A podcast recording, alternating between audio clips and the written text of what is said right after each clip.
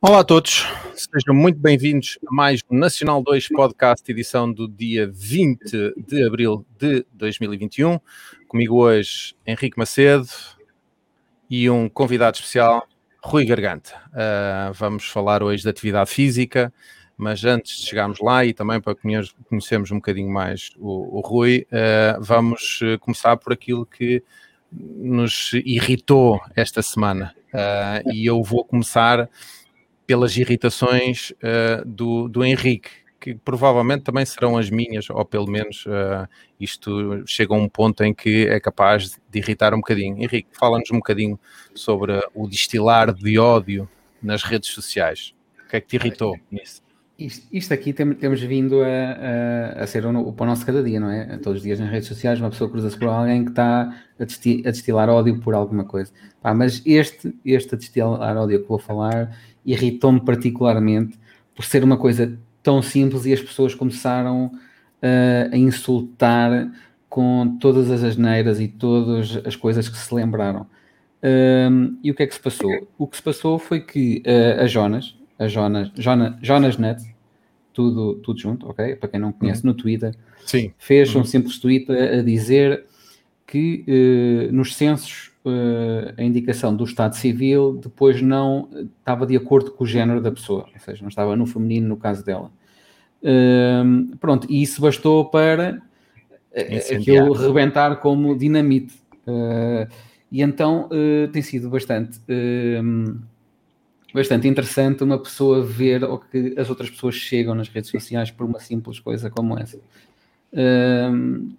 Então, basta, basta, não vou estar aqui a enumerar uh, insultos nem tweets, mas basta visitar o perfil dela que ela tem feito retweets dos insultos que, que lhe fazem chegar, que isso ainda é uhum. mais interessante.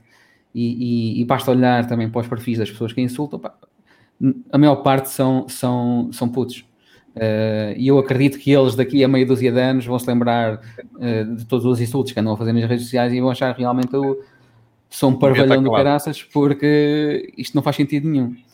Pá, não sei o que é que aquela criançada tem na cabeça, não sei mesmo. Não sei se, se, se é para serem os maiores do grupo, lá dos amigos, se acham grande piada, Pá, não faço ideia, mas uh, eu quero acreditar que se os pais deles vissem aqueles insultos e o que eles andam a escrever nas redes sociais uh, a pessoas uh, mais velhas e que deviam respeitar, eles provavelmente ficavam sem internet. Uh, epá, é, é, é, é, insultos mesmo daqueles. Epá, uh, pronto, isso irritou-me de tal maneira que. E há, há uns particularmente que, que, que, dizem que ela devia aprender a mexer na internet. Pá, e esses, esses então são top, porque a Jonas uh, trabalha, tem ligações à internet muito mais que qualquer, provavelmente. Não sabem da história à metade. Pois, uh, pronto. E tem Olha, mas, mas diz-me uma coisa, tu, tu que andas tanto, eu sei que não és muito de redes sociais, mas que andas tanto na net, já não devias estar vacinado contra isso? Pá, eu estava, eu estava, mas este irritou-me particularmente, precisamente porque era, pá, foi uma merdice tão simples, estás a ver? Uh, pá, o que é que acho, o que é que, que é que as pessoas têm na cabeça para se chatearem com aquilo e resolverem começar a insultar uns atrás dos outros? Estás a perceber? Epá, estejam caladas, não gostam, tipo, seguem em frente, tipo, fazem scroll na timeline. Olha, uh, e temos aqui alguém na net, uh, alguém isto vai dar merda, uh, a dizer que até fizeram um retweet do, do espírito dela. bem, uma, uma, uma irritação que eu acho que nos vai acompanhar durante muito tempo, porque de facto as redes sociais permitem que as pessoas digam aquilo que aquilo que deviam e aquilo que não deviam. Portanto, uh, vamos andar para a frente e esquecer isso, oh, oh Henrique. Uh, respira fundo e da próxima vez segue para, o tweet seguinte. Eu, respiro, eu, até, eu até tenho a minha timeline bastante uh, condensada e limitada e, e normalmente essas coisas nem chegam lá, mas por acaso chegou. Porque depois a Jonas também começou a fazer retweets e depois aquilo chegou. Umas Sim. Olha, uh, a minha irritação desta semana é uma coisa que tu me poderás ajudar um bocadinho uh, a perceber se efetivamente isto é um problema ou se será um problema uh, daqui a uns tempos. eu não sei se, se, vocês têm a noção, ou se a maior parte das pessoas tem a noção, que todo o espaço que nós usamos nos nossos computadores hoje vai se acumular e vai ficar, digamos que, para sempre. Ou seja, todos os e-mails que nós recebemos, se os quisermos manter, eles vão ficar indefinidamente a ocupar espaço. Uh, e uma coisa que me chateia muito é que as pessoas não tenham cuidado naquilo que partilham ou que enviam uh, às pessoas e que, sobretudo, uh, e neste caso em específico, PDFs, que não tenham a preocupação de os colocar numa dimensão relativamente pequena que seja suficiente para transmitir aquilo que queremos transmitir, mas não, não mais do que isso. E a minha irritação vem por parte de uma empresa que, teoricamente, deveria ser tecnologicamente avançada para não cometer estes erros, que é o caso da Vodafone, em que eu recebi um contrato aqui para a empresa uh, da Vodafone, uh, um contrato para aí de 20 ou 30 páginas, aquele tipo de contrato que ninguém lê, que é só texto, e que tinha a módica quantia de 16 megabytes. E opa, comecei a, aqui a coçar a cabeça e eu assim, epá, mas porquê que tem 16 megabytes um, um, um documento de texto? Fui ver e, eh, e descobri que a formatação do documento não estava feita de forma a tirar partido de algumas funcionalidades do PDF, nomeadamente todos os logotipos em todas as páginas estavam a ocupar espaço, todos os logotipos iguais. Um, ou seja, aquilo que, que, me chateia nisto e que me irrita é que as pessoas esquecem-se que o espaço que têm nos computadores podemos dizer que é ilimitado, mas teoricamente vai-se acumulando ao longo dos anos e se hoje eu não preciso pagar por espaço, daqui a um ano eu vou precisar de pagar opa, 100 gigabytes aqui para o Gmail para, para eu poder continuar a guardar as minhas memórias. Uh, e esse dinheiro, que é aquilo que nós já fazemos, já pagamos à Apple, já pagamos à Google, uh, vai ficar indefinitivamente como uma renda que nós vamos ter que pagar a estas empresas.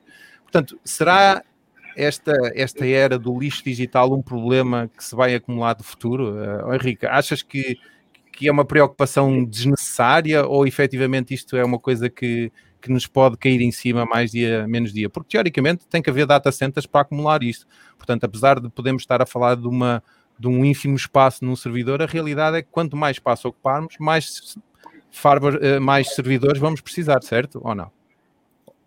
Certo, claro que sim. Mas eu acho que isso depois também faz parte. Quem esfrega as mãos com isso também são as, as empresas, não é? Uh, uhum. que, estão, que têm esses servidores e que depois tu, das duas, uma, vais a pagar os e-mails de há 20 anos atrás ou uh, tens de pagar para aumentar o espaço na cloud. Mas, mas sim.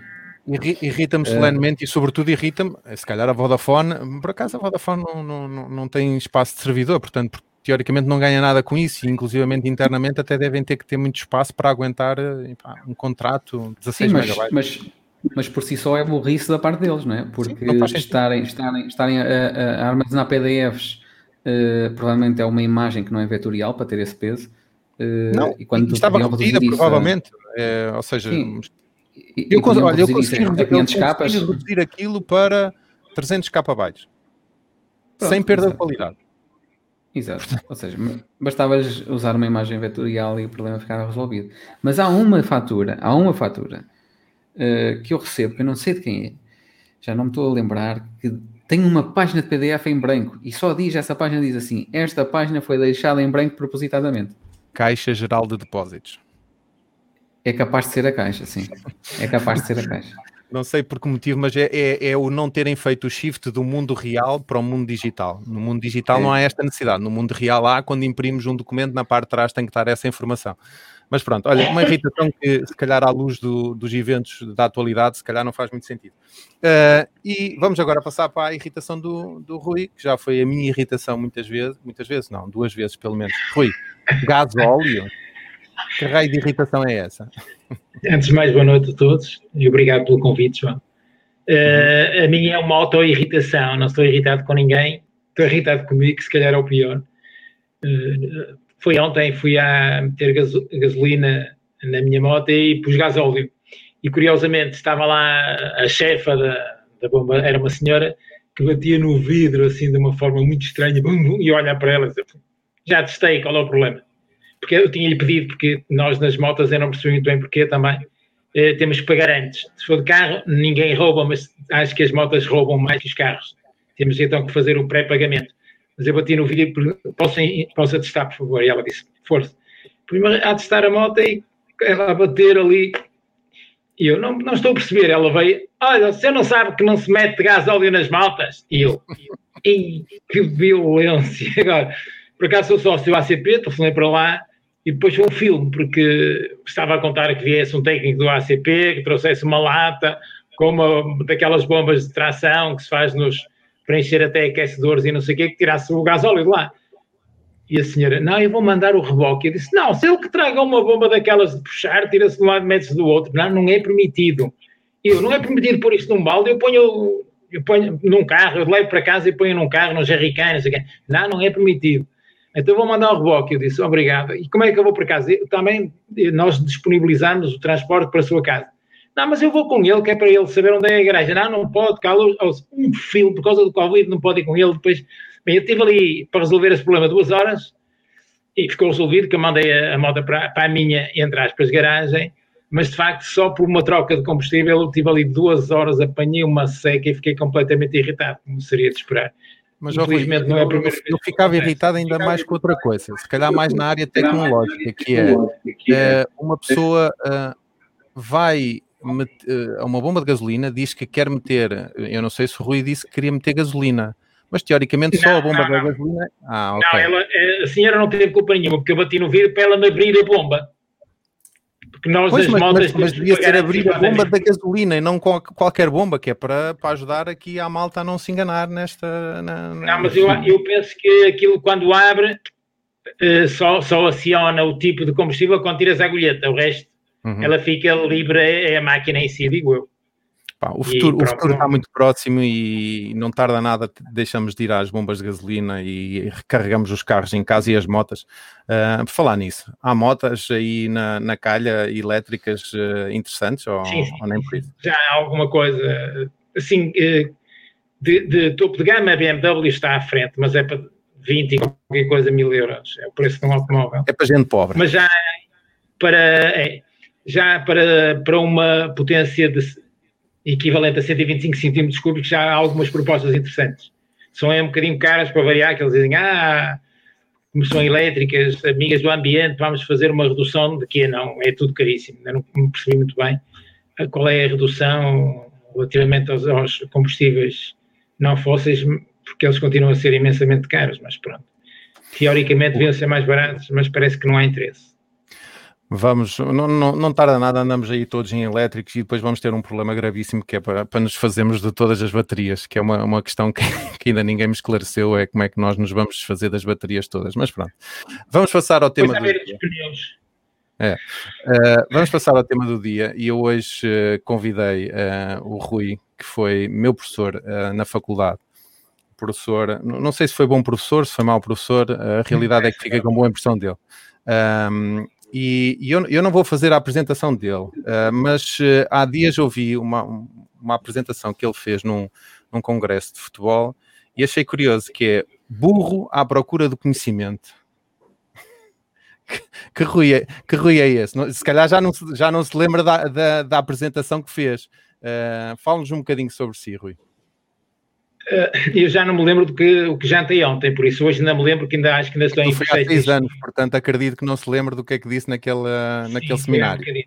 não, eu acho que nós, face ao volume atual de informação que existe, eh, eu não estou a falar de conhecimento, estou a falar de informação, nós somos obviamente cada vez mais burros, não é? Porque eh, eu no outro dia estava a ler uma, um artigo qualquer que sugeria que o volume da internet atualmente duplica, não sei se é dia a dia, quer dizer, o conteúdo da internet duplicar diariamente é tipo, a sério, deve estar a brincar comigo, porque eu não faço ideia nenhuma do que é que estamos a falar. Aliás, quando estávamos há bocado em off, vocês estavam a falar um com o outro e eu não percebia metade do que vocês diziam. Há bocado e eu fiquei muito contente por perceber, estavas a falar um PDF, João, eu disse, eu sei o que é o PDF, espetacular. Por isso, vocês são uma geração bem diferente da minha. Eu já sou, ainda sou da década de 50, por isso é normal que chegue a esta altura do campeonato é um bocado perdido. E quem sou eu? Eu sou, sou, sou professor na Faculdade de Esporte, eh, acho que sou professor por paixão, tive a sorte de, de tirar o curso de esporte e começar a dar aulas de educação física, depois tive mais sorte ainda, no meu entender, de ir para a Faculdade de Esporte, onde tenho o privilégio de lidar com pessoas que estão muito seriadas na, na sua formação, não é? Nós temos nossos estudantes, pá, 80% deles estão ali porque querem estar, não queriam estar noutro sítio, que é um privilégio imenso, uma pessoa tratar com adultos que gostam de, na maioria das situações, aquilo que fazem e que estão motivados para aprender, por isso eu acho que estou, eh, se, se, quando eu morrer e me perguntarem se eventualmente estiver outras vidas, não é? Se me perguntar o que é que é ser outra vez, opá, quero ser a mesma coisa que fui gosto mesmo muito de ensinar ou de tentar ensinar ou despertar o interesse dos nossos estudantes. Pai, tenho o privilégio de, de, estar numa faculdade que me permite fazer isso e por isso acho que, como costuma dizer-se muitas vezes, está, diz, estás a trabalhar hoje, ou sábado, domingo, e eu disse, não, estou a fazer salas para as aulas, mas isto não é trabalho, não é? é aquele provérbio chinês, escolhe o que fazes e gosta do que fazes, que nunca mais vais ter que, que fazer nada, ou que a, a, tua profissão vai ser um hobby, não é? uhum. e não precisas mais trabalhar. E eu tenho o privilégio de ser um, um animal desse género. Depois convidam-me para esses eventos giros e como hoje estou aqui, isso para mim é tudo, nada disso é trabalho, é prazer e eu gosto de falar do tema que tu vais propor. É um uhum. tema extremamente controverso, como são todos, aliás. Atualmente não há tema que não seja controverso. Então, com as redes sociais, a controvérsia multiplicou-se então, então, pegando mesmo no, no, no tema de hoje, eu ia lhe perguntar o seguinte, porque a atividade física ou o desporto é é certamente muito amplo, uh, mas uh, na altura cruzámos-nos uh, não só em estatística, mas também em atividade, atividade de lazer, ou seja, foi, foi meu orientador de estágio na altura em que eu estive num, num ginásio. sim, foi, foi em Vila Nova de Gaia, um ginásio que já, muito sinceramente. É, Sport Center. Gaia Sport Center. Mas, mas, depois também tivemos já uma, uma outra, uma outra passagem pelo oxigênio. Uh, oxigênio, isso já era Alberto lá à minha casa. Exatamente. Portanto, uh, eu cruzei-me consigo na, na, atividade física relacionada com a saúde e com, com, com o lazer, um, tendo em conta que provavelmente não, não, não foi aí o início da, da sua atividade como, como profissional do desporto, uh, o porquê de se encaminhar para uma, para uma área que se calhar hoje é tida como mainstream, mas na altura não seria. Uh, tem vindo, se calhar, a ganhar um bocadinho mais de de, hum, exposição, tendo em conta que um, os ginásios proliferam aí como cogumelos, uh, não sei se para bem, se para mal. Uh, onde é que surge o shift uh, de um desporto provavelmente de alto rendimento para um desporto de lazer? Eh, foi muito simples. Eu, eu era, eu fui atleta de voleibol, fui, tive federado cerca de 8, 10 anos, depois fui treinador de voleibol e treinava no Clube Fluvial Portuense, que era Pronto, era perto da minha casa, pertíssimo. E eu ganhava, eu treinava os junis, treinava os júniores e era adjunto dos séniores. E era atleta dos séniores. E ganhava, na altura, pá, 12 contos por mês. Uh, estava no Fluvial segunda, terça, quarta, quinta e sexta e jogar, tinha jogos sábado e domingo, 12 contos por mês. Em 1983, uma colega nossa de Educação Física, a professora Fernanda Margarida, que era dona do único ginásio que havia na cidade do Porto, na Gimnoarte Brasília, que era por isso no Shopping Brasília, na, na Rotunda da Boa Vista, era o único ginásio da cidade do Porto. Havia outro que era o ginásio Alter, mas esse era para animais de grande porte, faziam culturismo. É? E eu, eu, eu né? entrava lá e sentia-me, o que é que eu estou aqui a fazer? Parecia uma folha de papel, não é? E então a Fernanda Margarida convidou-me, se eu queria dar umas aulas de ginástica aeróbica lá no ginásio dela, um ambiente espetacular, tudo, opa, estão a ver, não é, um clube de, de bairro, de fluvial, os balneários, pá, eram porreiros, tinham água quente de vez em quando, etc. Pá, entro num clube top, com umas condições espetaculares. Ele disse: Olha, se quiseres dar aulas, fica, ficavas aqui uma semana à consignação, e se nós gostarmos de ti, depois, pá, vemos como é que é. E pá, tudo contente, comecei a dar umas aulas aeróbicas e tal, as turmas espetaculares. Cheguei ao final de, desse mês e ela disse: Olha, Rui, então o pessoal acho que gostou de ti. Queríamos então ver se conseguias eh, partilhar um bocadinho do teu know-how connosco, e isto é tudo ali, tudo importante. Nós não pagámos muito dinheiro, eram duas vezes por semana, são 20 contos por mês. Se a partir do Natal, eh, se conseguimos fazer duas turmas, e são 40 contos por mês, terças e quintas-feiras das 6 às 8. E eu, e eu Vou pensar. não estou a perceber. É tipo, não estou a perceber. Era, era 10, trabalhava 10 vezes menos e ganhava 10 vezes mais. Pá, é, é facto, a partir daí, não é? Cheguei ao Fluvial, o meu, o meu diretor era o C. Carvalho, e ele a dizer, isto para o ano, pá, está difícil, nós não, não é só não aumentar, nem sabemos se temos muito dinheiro e não sei o que, sei que não se preocupe comigo, eu tive isto assim, e ele, é a sério? Então siga a sua vida. Por isso foi o shift foi muito simples, gostava bastante mais também de dar aulas, porque assim, o, o, o quem está ligado à competição, ou gosta muito, eu, eu não sou muito competitivo, eu gosto de jogar, pá, se ganhar, espetacular, se perder, joguei, Pá, e eu tenho um shift muito estranho. Eu gosto, não, ultimamente tenho jogado a paddle, pá, eu adoro é jogar, mas quero lá saber se ganho. Pá, gosto muito de ganhar, não tenho problema nenhum de dizer que adoro ganhar. Pá, perdi, joguei, tomei bem, fantástico. Pá, e eu às vezes na, na competição não, não, me sentia muito enquadrado.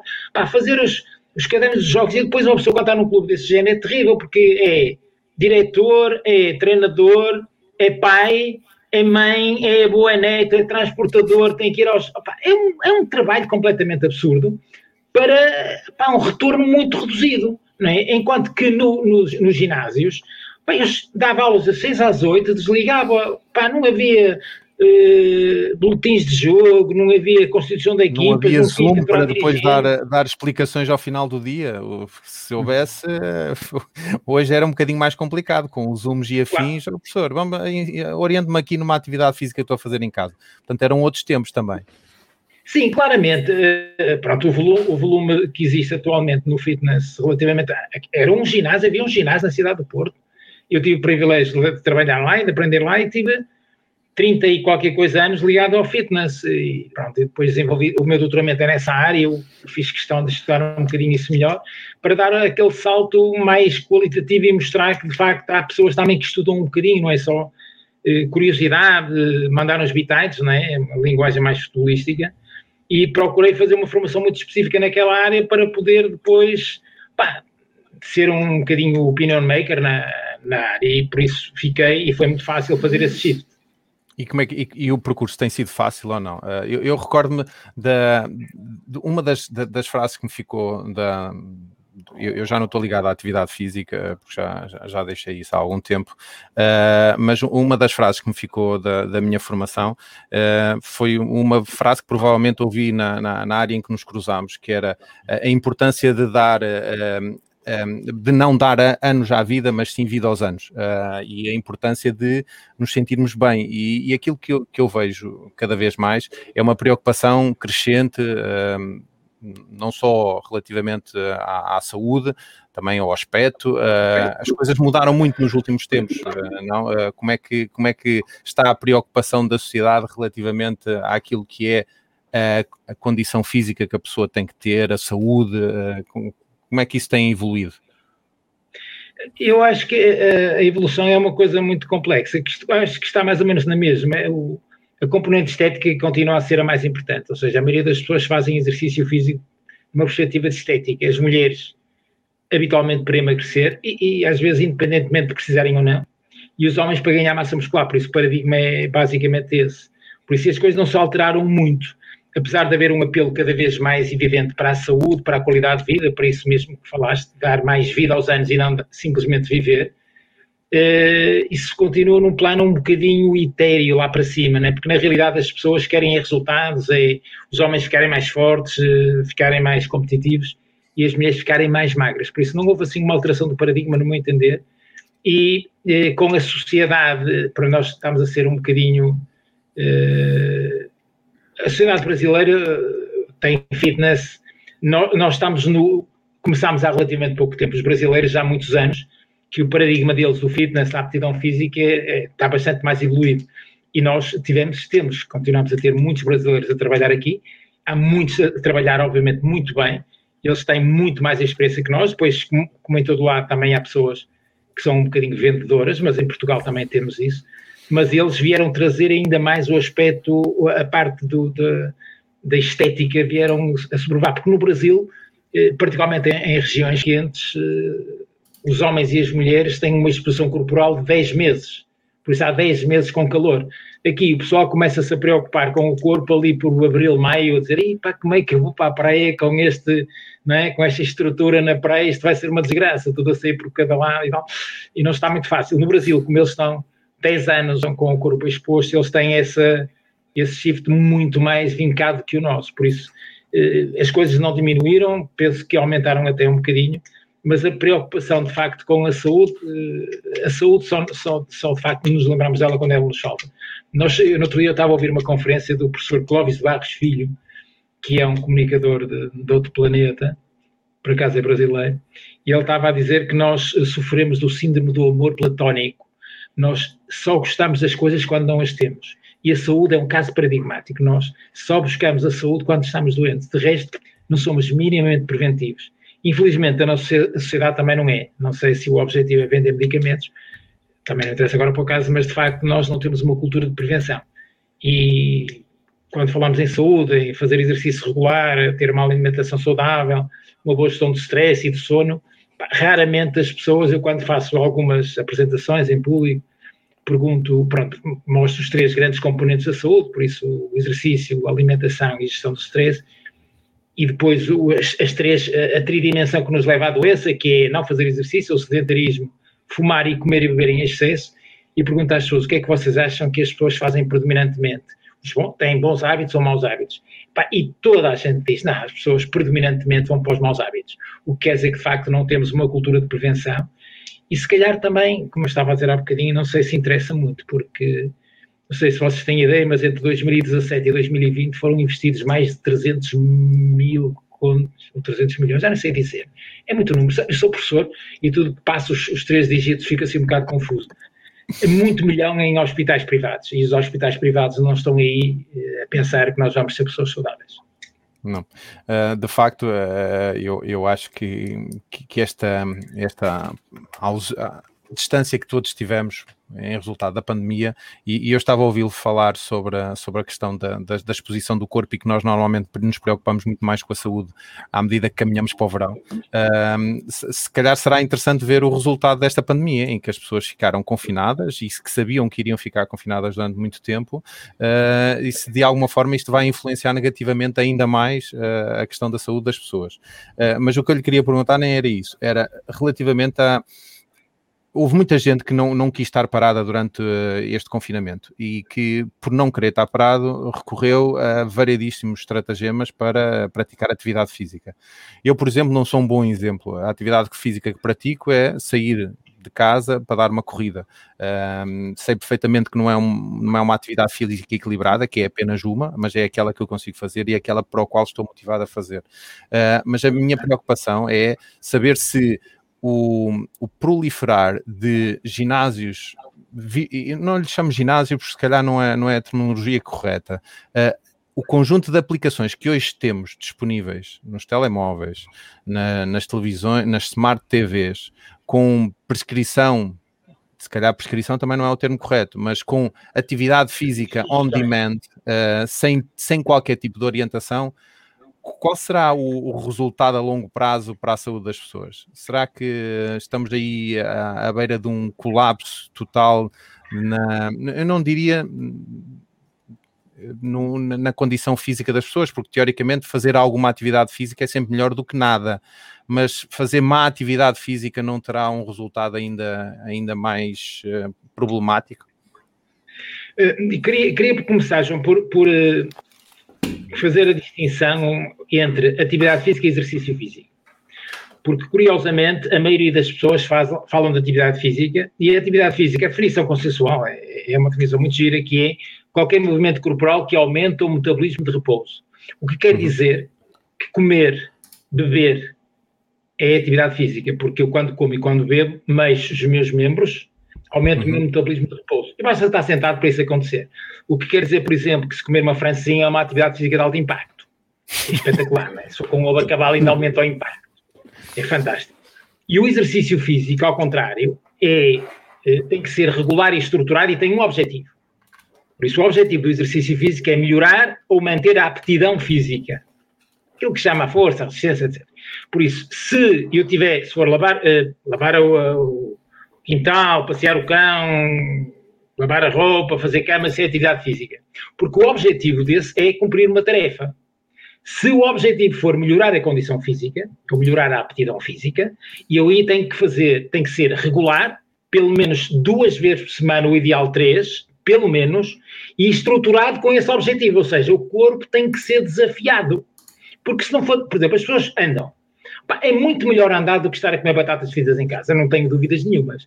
Agora, será que andar promove a saúde? E depois há aqui uma dicotomia engraçada, que é, uma coisa é prevenir a doença, outra coisa é promover a saúde. E prevenir a doença, quem previne a doença são os médicos, têm formação para isso. Quem promove a saúde são os profissionais de saúde, que ao contrário do que está vigente na sociedade, os médicos não são profissionais de saúde. Porque uma pessoa quando está com saúde não vai ao médico. Eu uma vez fiz uma, uma coisa um bocadinho parva, reconheço, mas andava neste, nesta mudança de shift de saúde, doença, etc. E eu sou sócio da Cruz Vermelha Portuguesa e telefonei para, para a Cruz Vermelha Portuguesa a pedir um médico em casa. E eles fazem o screen inicial. O que é que se queixa? Eu disse, eu estou com uma saúde de ferro, nunca me senti tão bem na minha vida. E queria partilhar isso com um profissional de saúde. E ela disse, não estou a perceber. Assim, eu digo outra vez. Estou com uma saúde de ferro, sinto-me mesmo bem e queria partilhar isso com um profissional de saúde. Mas de que é que se queixa afinal? Eu disse, estou com uma saúde de ferro. Não tem, não, você não trabalha com profissionais de saúde. Claro, então quero um profissional de saúde para eu partilhar a minha saúde com ele. Mas não se queixa de nada. Não, que eu não tenho. Estou bem, estou mesmo bem. Ele, olha, eu tenho mais que fazer. Se liga-me o telefone. Muito bem, claro. Mas isto só para dizer o quê? Eu, quando vou ao médico, é porque ou quero saber se estou doente ou se vou estar. Se vou fazer análise clínica. Mas se nós formos a. Eu há aqui qualquer coisa que eu não, não, ainda não percebi muito bem, provavelmente eu nunca vou eh, perceber. A doença parece. A palavra doença deve ser anti-marketing. Eu estou a fazer análises à Unilab e, e, e, o lema deles é saúde, ciência, não sei, não, ninguém fala de doença. E curiosamente, o Sistema Nacional de Saúde, o que é que o Sistema Nacional de qual é a grande preocupação atual do Sistema Nacional de Saúde? É uma doença, o Covid. E no outro dia vinha maratona eh, de saúde faz investigação em cancro, o cancro não é, não é saúde, é ausência de saúde. E quando falam em marcadores de saúde, o colesterol, a tensão arterial, isso não são marcadores de saúde, são marcadores de ausência de saúde, são marcadores de doença. E eu acho que é muito estranho esta, esta, pá, porque têm medo de dizer doença. Nos Estados Unidos eles não têm medo, chamam-lhe o Centro de Controlo de Doenças, é o CDC. O CDC.gov, que é Centro de Controlo de Doenças, é o nosso Sistema Nacional de Saúde. Também há um, há um congênero europeu, que é o Centro de, Europeu de Controlo de Doenças, mas todos os outros só trabalham com saúde, que eu acho que é espetacular, é mesmo giro. Isto para dizer o quê? Que de facto, quando nós queremos promover a saúde, temos que ter comportamentos para, quando, para prevenir a doença. Por exemplo, como é que prevenimos a, a, o Covid? Pá, vacinas, eventualmente medicamentos, isso é prevenção da doença, porque promover a saúde depende do nosso comportamento. Aquilo que cada vez mais nós designamos por epigenética, para aquilo, aquilo que está para além da nossa genética, que tem muito a ver com, a, com o nosso dia a dia, com o facto de não comermos muito e de preferência comermos bem, fazemos exercício regular. Para, para, na minha idade, o nosso grande problema é perda de massa muscular, que se chama habitualmente sarcopenia, ou sarcopenia. E nós temos que fazer treino de força, não há volta a dar, epá, correr, andar, andar é melhor que comer batatas fritas, mas nós, o nosso problema é perder massa muscular. E será que corrida dá para ganhar massa muscular? Dá, treino intervalado dá, mas tem que ser uma corrida muito bem programada. Aquela corrida aeróbica criada por o Dr. Kenneth Cooper em 1968, eu sei a data porque Estevão tem a falar nele, não, claramente não sabia. Eh, que foi o Aerobics, né? ele, ele, ele, ele, publicou um livro, o primeiro livro que ele publicou, que chamava Aerobics, curiosamente em português chama Aptidão Física em Qualquer Idade, por isso vê-se logo, é a tradução à letra mesmo, Aerobics, e ele vendeu mais de 3 milhões de exemplares, foi o livro que atual, sem, sem, não dá hipótese a mais ninguém, porque foi publicado em 45 línguas diferentes e em braille.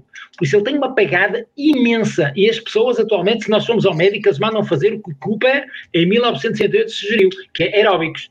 E ele sugeria que não se trabalhasse força, nem ah, isso da força não serve para nada. Interessa é trabalhar o nosso combustível, o nosso, o nosso coração, os nossos pulmões. E curiosamente, já passaram mais de 60 anos, ou estamos 60 anos depois, quase, e a prescrição dos médicos continua a ser exatamente igual.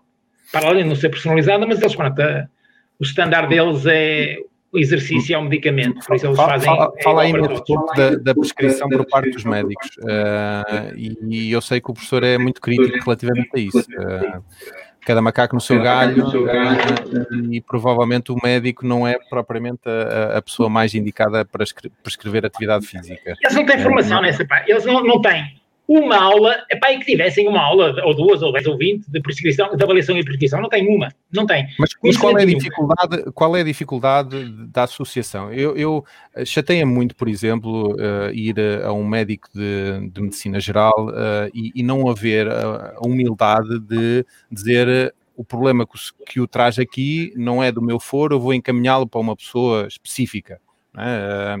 E se calhar na atividade física seria um bocadinho isso, haver uma ligação entre estas duas áreas, no sentido de que eh, o cidadão, a, pessoa que está à procura de, de ter uma, uma, uma saúde melhor eh, através da atividade física, que possa ter aquilo que efetivamente tem, porque normalmente a receita que, que nós trazemos, e toda a gente já ouviu falar nisso, eh, é eh, natação e caminhar. Yeah. É, é fácil, eles assim não arriscam, não é? Não há ninguém que. Eu, eu que eu trabalhei, como disse, já mais de 30 anos em ginásio e tinha essa guerra muito frequentemente, que era as pessoas chegavam lá, ah, eu venho do médico, ele mandou-me nadar, eu disse, temos três piscinas, ou cinco piscinas, ou dez piscinas, mas eu não sei nadar. Eu disse, isso já é um bocadinho diferente, mas não disse ao seu médico que não sabia nadar, eu disse, e o que é que ele disse? Nada na mesma. Eu na mesma é aquele estilo, sabe como é que é? Ao crawl, costas, mariposa e bruxo, e eu na mesma. Na E as mesma. pessoas ficavam assim a olhar para mim, este gajo está-me a dar baile, de certeza. Porque o que é isso de dar na mesma? Pronto. Eh, Porque é muito fácil. eh, As guidelines que, que todos os anos são ditadas pelo Colégio Americano de Medicina Desportiva, pela Associação Americana de Diabetes, Associação Americana de Cardiologia, etc., são eh, exatamente isso, igual para todos. Qual é a vantagem disso? Pá, qualquer deficiente mental que saiba contar até 10 pode estar numa sala de musculação, porque são três séries de 10. Pá, 3 é menos que 10, 10 é o máximo, então qualquer deficiente mental chega ali, pá, 3 séries de 10. Isso me pergunta, porquê é que faz 3 séries de 10? Pá, porque anda coisa. Isto apareceu na Segunda Guerra Mundial, da mão de um médico e de um fisioterapeuta de Lonnie Atkins, para tratar soldados feridos. E essa metodologia foi adotada. É, é, é standard, é adotada por praticamente todos os ginásios e pelo Colégio Americano de Medicina Desportiva, que cria guidelines. Curiosamente, as primeiras guidelines são de 1975, passaram mais de 40 anos e elas são exatamente iguais. A capa é diferente. Pronto, reconheço que as capas não são sempre da mesma cor. O conteúdo é de rir aquilo. É de, como é que alguém consegue comprar? E nós compramos, a faculdade todos os anos compra. Eu vou lá ver, saber o que é que vem de diferente. E pá, a capa é completamente diferente. Este ano é, este ano é vermelha, por exemplo. Há, há dois anos, aquilo não é todos os anos, é só dois em dois anos. Era azul, já, já foi verde. Pá, e os logotipos, aquilo é tudo muito diferente. E curiosamente, a semana passada, o meu irmão enviou umas guidelines da OMS, da Organização Mundial de Saúde, para 2020. E eu disse: alto, são exatamente iguais às outras. Não, agora, não, agora estou a exagerar. Os bonecos são diferentes. Por exemplo, atividade física para idosos tem um idoso no boneco, mas são 150 minutos de atividade física uh, semanal. E para, para deficientes tem uma pessoa de muletas, mas são 150 minutos. E se for um cardíaco, tem um coração a bater, mas são 150. É tudo 150 minutos e varia os logotipos. Pronto, não é tudo igual, tá? mas eu, quando apresento isso, qual é a diferença? Ah, estão a ver aqui, esse senhor está, está de muletas e este é para deficientes. O tempo é o mesmo. Tudo igual. Mas é tudo igual desde 1975. E eles vêm, ah, este ano vão ser as guidelines, eu já me rio, meu. E aquilo, qual é a vantagem deles? É, é, exatamente o que eles fazem nos medicamentos, que é, pá, 100 adultos vão ao, ao, médico com dor de cabeça, vão tomar qualquer coisa de miligramas, em não em ol. Não é? Qual é a vantagem? Opa, já viram a indústria farmacêutica estar a fazer eh, dosagens personalizadas para o João, que tem 32 anos, 1,70m, não sei quanto, não dá. Levas mil miligramas, é overdose, temos pena. Opá, não chega, toma duas, ou toma, abres uma ao meio, cortas um bocadinho e coisa. Mas é, a indústria farmacêutica assim apodrece de rico porque é tudo igual. Eu tenho, ainda estava a falar nisso há, antes de Covid, dois alunos lá na minha faculdade, ela pesava 47 quilos e ele 126. Era um pilar do rugby, um animal imenso. E, e eles foram, no dia anterior, tinham ido ao médico, fazer o rastreio médico lá, e eu disse, ah, professor, eu e a, acho que era a Filipa, fomos ontem ao médico, eu estava a falar nisto das prescrições, ele disse, ele receitou-nos a mesma coisa, professor, ele receitou-nos, para mim, era tudo mil miligramas, e eu sou mais do dobro dela, e eu disse, oh, não te importa, levanta-te lá, um animal enorme, 1,90m, 137 ou 140 quilos, e ela parecia uma isca de fígado. Pá, mil miligramas, são adultos, mil miligramas. Opa, isto é brutal em termos de, de, eficiência, de eficiência para ganhar dinheiro, claro, não é de eficiência do, do, do, tratamento, é de eficiência para ganhar dinheiro. É brutal. Tu fazeres uma coisa que é igual para todos, João, já viste? O custo de produção que aquilo tem? É, é, eu acho que eles fizeram isto brilhantemente. É brilhante, a indústria farmacêutica nisso é brilhante. O resultado, o resultado, o resultado não, não, poderá não estar a ser brilhante, uh, mas, mas, mas, de facto mas, é, é que é o resultado não brilhante para a indústria farmacêutica. São os ah, não, medicamentos que curam e matam. Para eles é Não, oh, João, só há dois medicamentos perigosos para a indústria farmacêutica. Os que curam, que não tomas mais. Os que matam, porque é uma. Opá, fogo, já viste? Este medicamento matou. Olha o que aconteceu agora com a AstraZeneca, não é? Matou embolias, ou... e confusão de cara. Esse é perigoso. E os outros que curam também são perigosos, nunca mais tomas. Por isso eles, no tempo dos meus pais, curiosamente, não se chamava medicamentos. Sabes como é que se chamava? Remédios que era para remediar. Nem trata, nem cura, remedia. E eles, entretanto, puseram o nome mais pomposo, medicamento, mas continua a ser remédio. E a maioria dos medicamentos são remédios. E que não convém que tratem a sério, porque se tratar, deixa-os tomar. A indústria farmacêutica está. Coisa. Agora não está, eles agora têm. Agora, agora estão em alta, uh, ou pelo menos alguns deles. É, agora é de certeza a indústria mais poderosa do mundo. Já foi a do armamento e a do petróleo. Agora dá certeza que não é, não tem hipótese. Não, e, e, e, pelo que está a ver, vamos continuar a tomar vacinas o resto da nossa vida, provavelmente. Portanto, eles agora têm. já estão a falar a terceira dose da Pfizer, não, ou seja, é o, o verdadeiro. Eu, eu já não me importava de estar ligado ao negócio do álcool. álcool eu às vezes começo a pensar, se eu bebesse todo o álcool que meto nas mãos, eu andava sempre com uma ganza, meu.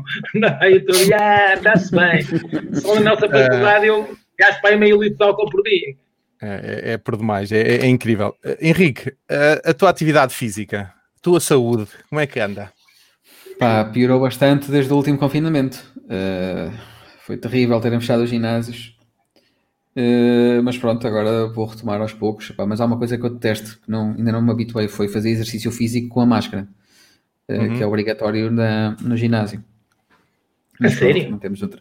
Sim, sim, sim. Mas sim. É, é, é, pronto, é assim. Eh, nós temos um, um aporte de oxigênio em repouso, cerca de, vou falar em números redondos, 7 mililitros de ar que entra em esforço submáximo vai para 50 e qualquer coisa, e em esforço máximo vai para 70, ou seja, 10 vezes mais, que é, é incompatível com a utilização de máscaras. Porque a máscara pode ser utilizada para, por exemplo, na musculação, sem stress nenhum, porque o, volume de O2, o volume de oxigênio que nós necessitamos não é por aí demais, não estamos a falar em treino para culturistas que estão sempre no, no. Em condições normais, o treino de musculação, no meu entender, pode perfeitamente ser feito com a utilização de máscara.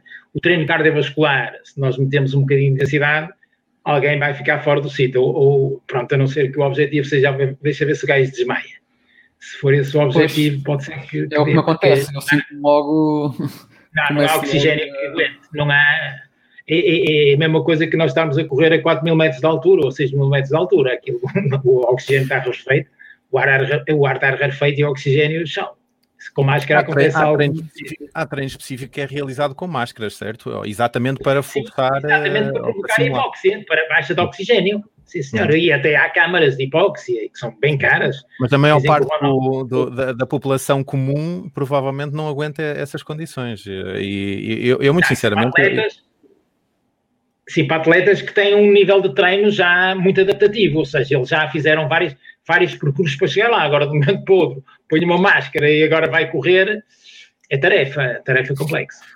Professor, eu estava há bocado a fazer uma pergunta que eu não sei se me respondeu, que era relativamente a, professor, mas por Rui, mas às vezes o chip oh, muda, não é, é, é, é, complicado. Foi muitos, anos, foi muitos anos a tratá-lo por professor. Portanto, Rui, é, eu acho que não me, não me respondeu há bocado à, à, àquela questão Normal. que é, que é uma, uma, uma, Eu acho que é uma preocupação. Como é que nós podemos olhar para as aplicações que temos no telemóvel ah, okay. e que nos fazem um, um, plano de treino. Uh, e eu, eu, por exemplo, eu vou pegar no meu exemplo. Uh, eu há, há dias estava com, com, a minha mulher aqui e ela dizia: vamos fazer ali um, um vídeo que eu não vi no YouTube de uns, sei lá, de uma yoga ou qualquer coisa. E eu fui para lá fazer e saí de lá com um torcicolo que andei uma semana a ver se metia o pescoço direito. Uh, portanto, eu, eu acho que muita gente está a utilizar este, este método para ter, fazer alguma atividade quando está em casa. Mas a realidade é que, ao voltar ao normal, há muita gente que pode pensar: ok, então, mas se eu posso fazer atividade física em casa, uh, porque é que eu vou pagar um ginásio? Porque é que eu vou sair de casa? Uh, qual, qual, é o, qual é o problema ou qual é o risco deste tipo de atividade física não controlada, não orientada, não prescrita? É a mesma coisa que tomar medicamentos não prescritos, não controlados, né? até pode dar resultado mas também pode calhar mal. E, e, nós temos um problema que eu há muito tempo que luto contra ele, quando eu fui vários anos responsável por algumas salas, nomeadamente salas de musculação e treino cardiovascular, e nas reuniões que eu tinha com os nossos colaboradores, professores, monitores, etc., eu chamava sempre a atenção para uma coisa que era, atenção, que as pessoas que vêm aqui não são atletas como vocês. Vocês treinam e dão aulas todos os dias, 4, 5 aulas de ginástica aeróbica, body combat, body pump, cycle, de, e depois ao fim de semana descansam, ir até Fátima comer bicicleta e depois fazem um, um trial no domingo e não sei o que, na segunda-feira estão às 7 horas da manhã, outra vez uma aulinha do cycle a pôr o pessoal todo a vomitar. Por isso o objetivo das pessoas, na maioria, não é nem é vomitar, se for, eh, eh, temos que criar eh, um método diferente, nem é serem daqui de gatas por isso temos que ter muito cuidado na prescrição, na evolução do treino, etc. Não sei o quê. Mas era muito difícil eles perceberem isso. Com o treino online, isso piora um bocadinho, porque eu também, de vez em quando, ponho-me a fazer uns treinos online, como é óbvio, e obviamente que não aguento. Ou seja, aqueles treinos online ainda não percebi quem é que os fez e qual é o objetivo e para quem. Agora, há treinos, a maioria dos treinos não são adaptados à maioria das pessoas. Porquê? Porque são as pessoas que os fazem, que os constroem, estão muito treinados naquelas rotinas. E se eles são treinados, eles não vão, por exemplo, fazer um minuto. Um minuto. Que as pessoas ah, é só um minuto. Um minuto é quase infinito quando repetimos o mesmo exercício. Por exemplo, estar a fazer flexões, eh, que são extensões de braços, um minuto de flexões de braços. Disse, um minuto de flexões de braços, coisa é maluco. Ele deve pensar que o pessoal não tem nada a fazer na vida e anda a fazer flexões a, a, extensão dos membros superiores, ou, os push-ups, são um exercício extremamente exigente e um minuto é para atleta. Quando eu fazia karaté, estávamos um minuto, depois descansámos um minuto, mas era quando eu fazia karaté, tinha 20, 25 anos, etc. Por isso, e como quem diz, eu estou a falar na, nos push-ups ou flexões de braços, porque é um exercício que toda a gente conhece. Depois os climbers ou os burpees, eles fazem rotinas de um minuto. E um minuto é tempo infinito para a maioria das pessoas. Não estamos a falar em atletas de crossfit que são animais de competição e que treinam rotinas completamente absurdas. Em pessoas ditas normais, que querem fazer a sua atividade física normal, a maioria delas, mais do que 20 segundos a fazer o mesmo exercício, é um tiro no, no, terrível, é terrível. E curiosamente, a maioria dos profissionais ainda não deram fé disso. Mesmo 45 segundos, 45 segundos a fazer climbers, que é pá, ou agachamento com salto, 45, pá, eu não estou a fazer uma aula, pus-me aqui, deixa ver uma aula que estava a dar na Sport TV. Vou fazer esta aula hoje. Ah, daqui por 5 minutos, vamos investir e não sei o quê. E eu disse, se eu fizesse esta aula amanhã, andava de gatas. E sou uma pessoa que treino todos os dias. Pá, não sou atleta de alta competição, também não quero ser, não, né, já não tenho paciência para isso, mas gosto de treinar e continuo com 58 quilos. Pá, eu entrei para a faculdade com 56 quilos, com 60 e, não, entrei para a faculdade com 66, tenho 68, 69, ando por aí. Eu nunca passei, nunca, pá, o meu limite foram 4 quilos, acho que é 69, pronto, 70, 4 quilos de, de, de oscilação em termos de peso em qualquer coisa parecido com, e já não sei fazer as contas, mas 50 anos. É, pá, sou uma pessoa fisicamente ativa e tal, não sei o que, de um momento para o outro, vou fazer um treino para. Eu sou, acho eu, muito mais treinado que se calhar 90% das pessoas que não são da minha área, não é? E tenho obrigação. Não aguento aqueles treinos. Simplesmente mas, mas pecam só por exceto, por serem demasiado pesados, ou, ou há alguma preocupação relativamente à, à orientação? eu, eu que tenho algum conhecimento do corpo, fiquei com o pescoço todo torcido. Uh, claro, será claro. que. porque depois é assim, eh, o grande problema aí é a intensidade, porque, repara numa coisa, vamos fazer aquelas aulas que há nos ginásios, há umas aulas que são feitas com halteres, que chama-se body pump. Opa, aquilo é espetacular, mas é espetacular fazer 40 segundos, só que eles fazem rotinas de 5 minutos. E qual é o problema? Não são, não é o peso, não é, opa, é posturas e não sei o que, assim, pá, no primeiro, pá, 30 segundos, porreirinho, impecável, aquilo tudo direitinho, flui e tal. Um minuto, o pessoal começa a olhar o monitor, impecável, né, treinadíssimo, e os outros olha, começam a olhar para o lado e eles todos tortos. Passado 3 minutos, ninguém sabe onde é que está o corpo, está tudo torto, o monitor na maior 7, mais 8, mais 7, mais 6, e o pessoal todo lá atrás a morrer, todos tortos com a coluna. Pá, e, e porquê? ou o volume ou a intensidade faz alterar a carga de forma a que tu depois não controlas o teu corpo. E se não controlas o teu corpo, vais assumir uma postura incorreta e essa postura incorreta vai te causar compensações e depois vem torcicolos, vem dores acolá, vem queimbras por todo lado, porque a carga habitualmente não está adequada às pessoas. E os treinos online ainda é pior. Porquê? Porque ninguém está a ver ninguém. Aquilo é sempre no limite. Vai, vai! E dá-lhe gás! E não sei o quê. Assim, a sério se você, pá, é contraproducente na maioria das situações. E é normal que aumente o volume de lesões, exatamente como tu tiveste um torcicolo, depois aparecem rupturas várias, porque o, o, treino não é feito para ninguém. É um treino tipo guideline, é um, opa, eles chamam-lhe um treino médio. É para quem? Opa, é para quem aguenta.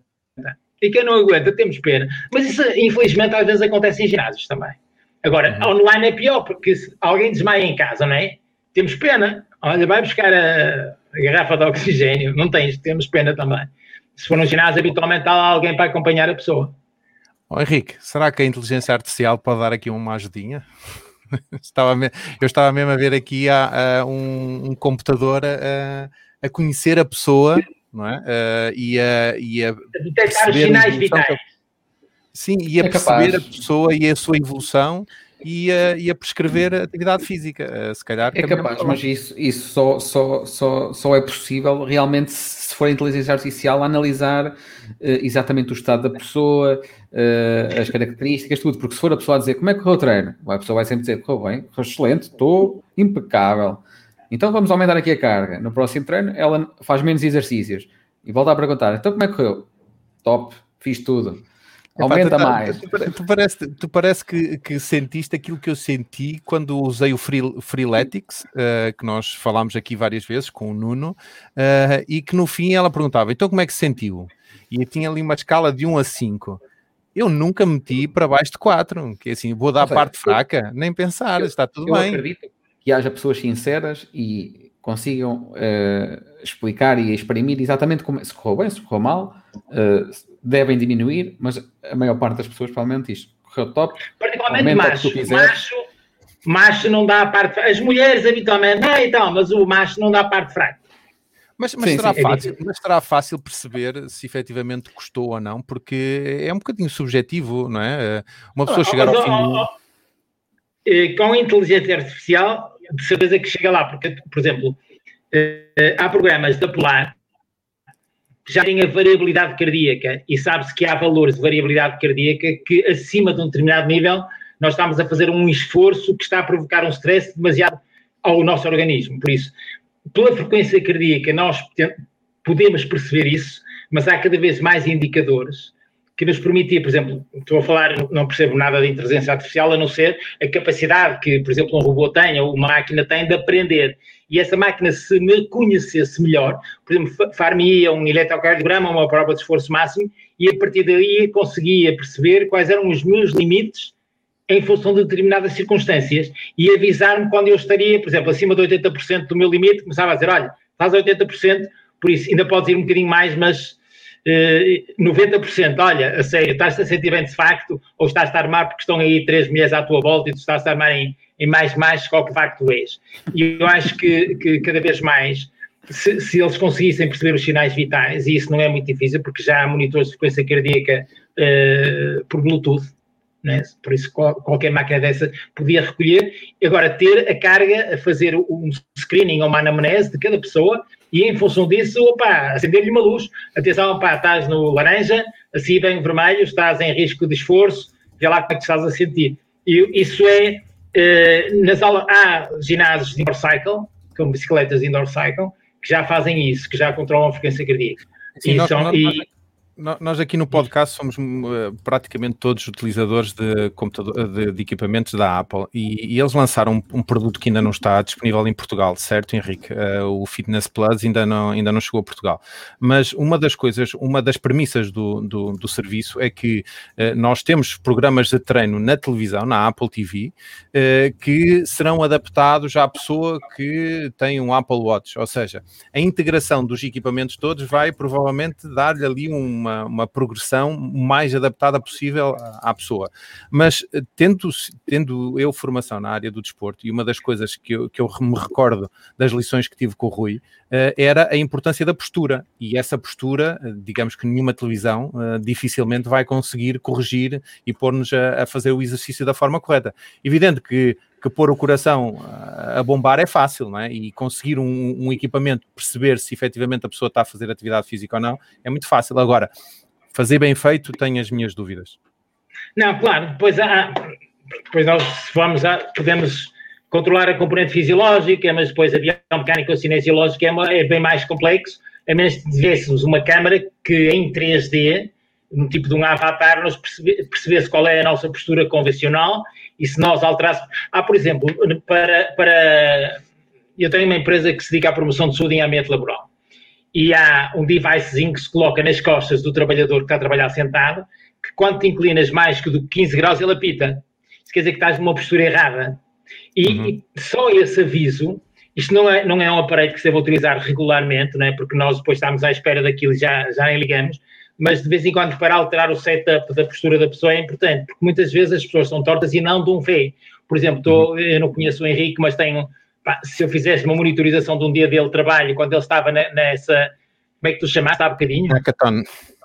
No Hackathon, eu estou mesmo a ver, o, o, fazer, fazer uma avaliação postural em, em local eh, de trabalho, enquanto eles estão a fazer a programação, horas e horas a fio, Epá, ia ser uma taxa de comédia aquilo, de certeza. Que, que este gajo está, meu, é impossível.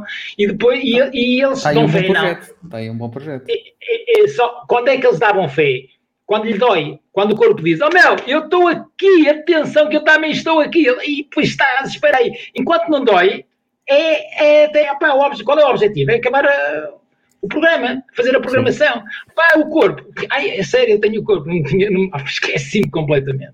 Por isso, nós alteramos o setup com muita facilidade e se nós conseguíssemos fazer essa monitorização, pá, duas ou três horas de trabalho deles, Uh, num, por exemplo, numa máquina com inteligência artificial, que fosse monitorizando e fosse dizendo: atenção, Henrique, olha como tu estás. Ele, pá, desculpa lá, de certeza absoluta que as pessoas alteravam um bocadinho o hábito delas porque tinham um feedback externo. Porque o nosso feedback, o único feedback, infelizmente, que o nosso corpo dá é quando está doente. Porque quando está saudável não diz nada. Eu estava a ver aqui... As pessoas não têm... Dói-me o estômago. O estômago está a dizer, olá, isto não está bem. Porque se ele não doer, pá, não está nada. Não, estou porreiro. Não há, não se faz nada. É impressionante. O, professor estava a falar aí desse dispositivo, mas eu, eu estava a ver aqui, ó, Henrique, recorda-me se, se, eu não estiver enganado, a, a, Microsoft tinha uma câmara que fazia isso para jogos, que era o Kinetics, não era? A Microsoft Kinetics. Sim, sim, sim. Sim. Ou seja, que fazia uma, um, um mapeamento da sala, ou seja, basicamente termos uma câmara tridimensional com lasers e afins que faz, fizesse ali o um mapeamento da pessoa e pudesse dizer, atenção que a sua postura não está a ser correta. Isso aí, a, a combinação desta tecnologia toda e, uh, poderia ser, uh, ser interessante.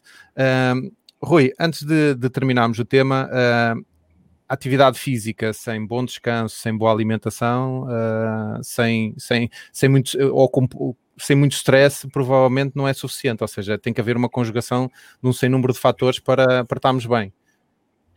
Eh, eh, eu costumo referir que há um tripé da nossa qualidade de vida ou da saúde e qualidade de vida, que é o exercício, alimentação, eh, saudável, claro, e uma boa gestão do stress, que está incluído habitualmente os hábitos de sono.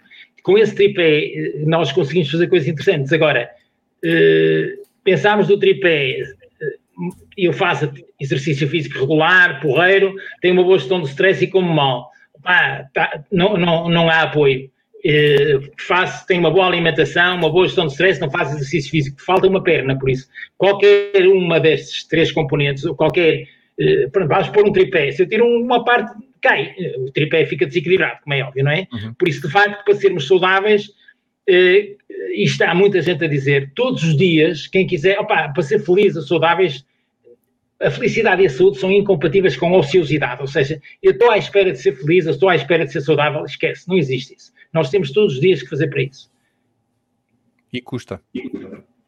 E, e é gostoso, é muito mais fácil beber umas cervejas e curtir e não fazer nenhum, porque depois nós temos um cérebro que é o reptiliano, que é o que manda nisto tudo, não sei se feliz ou infelizmente, é o nosso cérebro ancestral, que o grande objetivo dele, uh, o foco dele é poupar energia.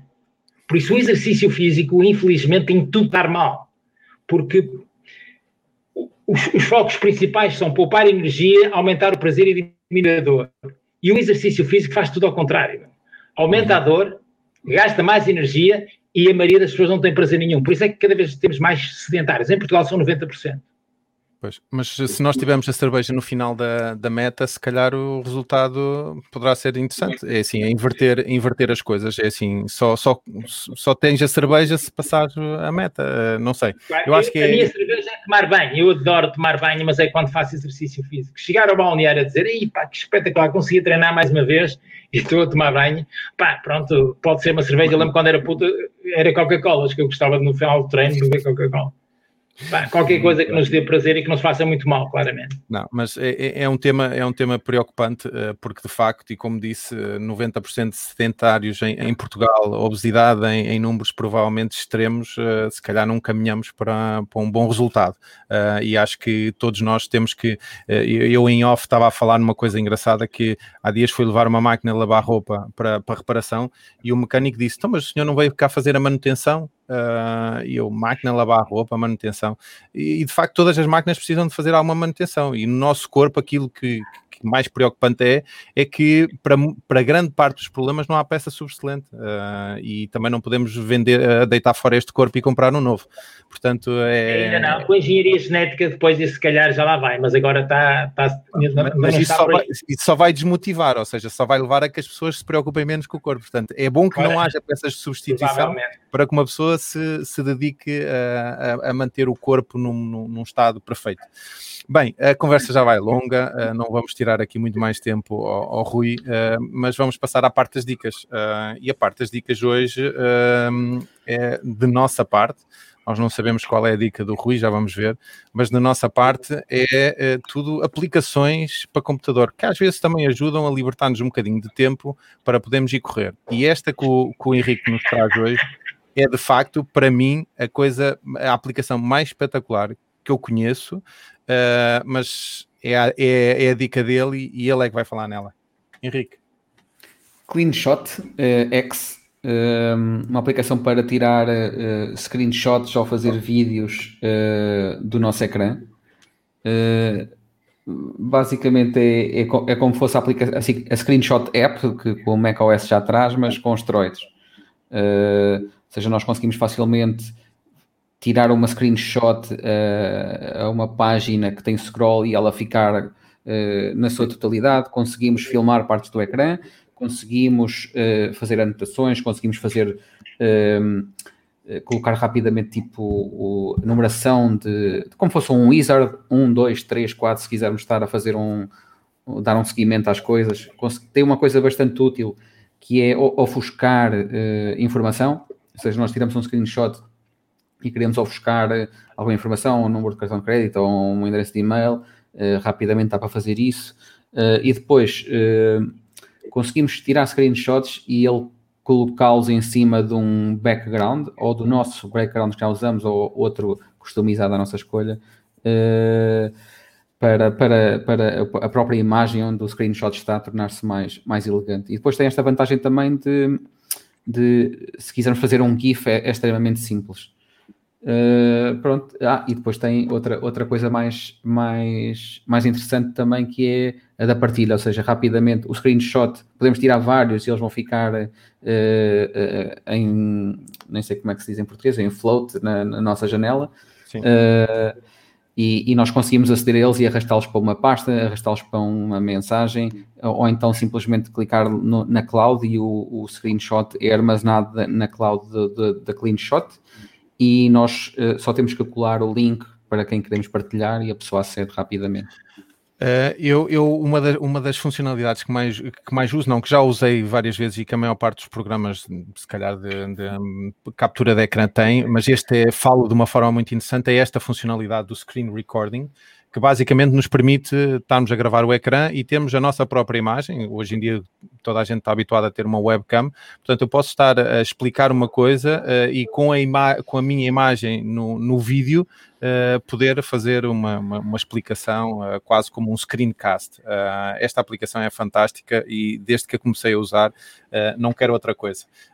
Um, vou passar à minha, que também é uma, uma, aplicação que faz parte do setup, que basicamente é uma App Store uh, que um, se paga uma assinatura mensal e tem-se acesso a 200 e tal aplicações. E esta é um bocadinho na sequência da minha irritação, uh, que era uh, dos, dos, PDFs, que basicamente eu, o contrato da Vodafone passado pelo PDF Squeezer, numa, num nível de compressão baixo, uh, nem foi no nível de compressão alto, porque no nível de compressão alto, efetivamente o logotipo da Vodafone ficava imperceptível, mas no nível de, de compressão uh, baixo, eu consegui reduzir um fecheiro de 16 megabytes para uh, 300. Portanto, quem precisar de uh, reduzir tamanhos de PDFs, e às vezes os PDFs podem, podem, podem ser muito pesados, e a realidade é que eles é, é possível não ter um sem número de de informação e que não altera a qualidade do, do, do fecheiro, por exemplo, um logotipo que apareça em todas as páginas, o PDF permite ter apenas uma versão daquele fecheiro, que depois é repetido em todas as páginas, não precisa ter um fecheiro daquela imagem em todas as páginas. Portanto, o PDF, o PDF Squeezer o, o que faz é exatamente isso, é limpar o fecheiro de tudo aquilo que é lixo para permitir a redução uh, do, do, tamanho do fecheiro. Uh, e estas são as nossas sugestões tecnológicas. E eu agora ia perguntar ao Rui que sugestão é que ele nos queria deixar aqui. Uh... Eu tenho uma menos tecnológica. Há um, há, um, livro que eu acho que, tendo em conta os tempos que vivemos, eu já li há muito tempo e de vez em quando é um tipo de livro de cabeceira, volto a ler alguns trechos, que é O Monge que Vendeu o Seu Ferrari. É uma, ele chama-lhe uma fábula espiritual e é muito interessante para ler em tempos de crise, porque de facto a, a fábula que ele conta, ele é do Robin Sharma, que é um homem que está ligado ao desenvolvimento pessoal, ao coaching, e a fábula que ele conta é como é que as pessoas em situações de vida complexas conseguem ultrapassar e continuar a viver com alguma qualidade. Por isso deixa este, o monge que vendeu sua Ferrari. Uma dica. Acho uma que é um livro muito giro. Eu, não, eu, eu acho que já ouvi essa, a referência a esse livro uh, em algum sítio, em algum, em algum livro que li, acho que relacionado com melhoria pessoal de, em termos de hábitos. De, de há vários. O Robin Sharma tem N livros, este é muito interessante, mas há vários dele que são muito giros. Uhum. Ok, Rui, muito obrigado por uh, ter aceito o nosso convite. Uh, voltaremos a, a, falar um dia destes para, quanto mais não seja, para marcarmos um jogo de paddle uh, que, muito sinceramente, já há muito tempo que, que ando para experimentar. Olha, Isabel, pelos vistos, já, já leu o, o, o livro e diz que é um grande ah. livro. É, não é muito grande, mas, mas é bonito. Estou a brincar. É um grande livro em termos de mensagem. Vá, Rui. E a, e a toda uh, os, os, quem esteve connosco, hoje foram bastantes, acho que grande parte deles uh, alunos aqui do, do, do Rui. Uh, voltamos um dia destes para falar de assuntos interessantes. Até para a semana. Um grande abraço. Eu vou continuar a ouvir-vos também na, aqui no vosso podcast e parabéns a vocês. Nesta okay, data um grande abraço. Obrigadíssimo por tudo, Rui. Tchau, um até a próxima, então. Obrigado. Obrigado. Tchau, tchau.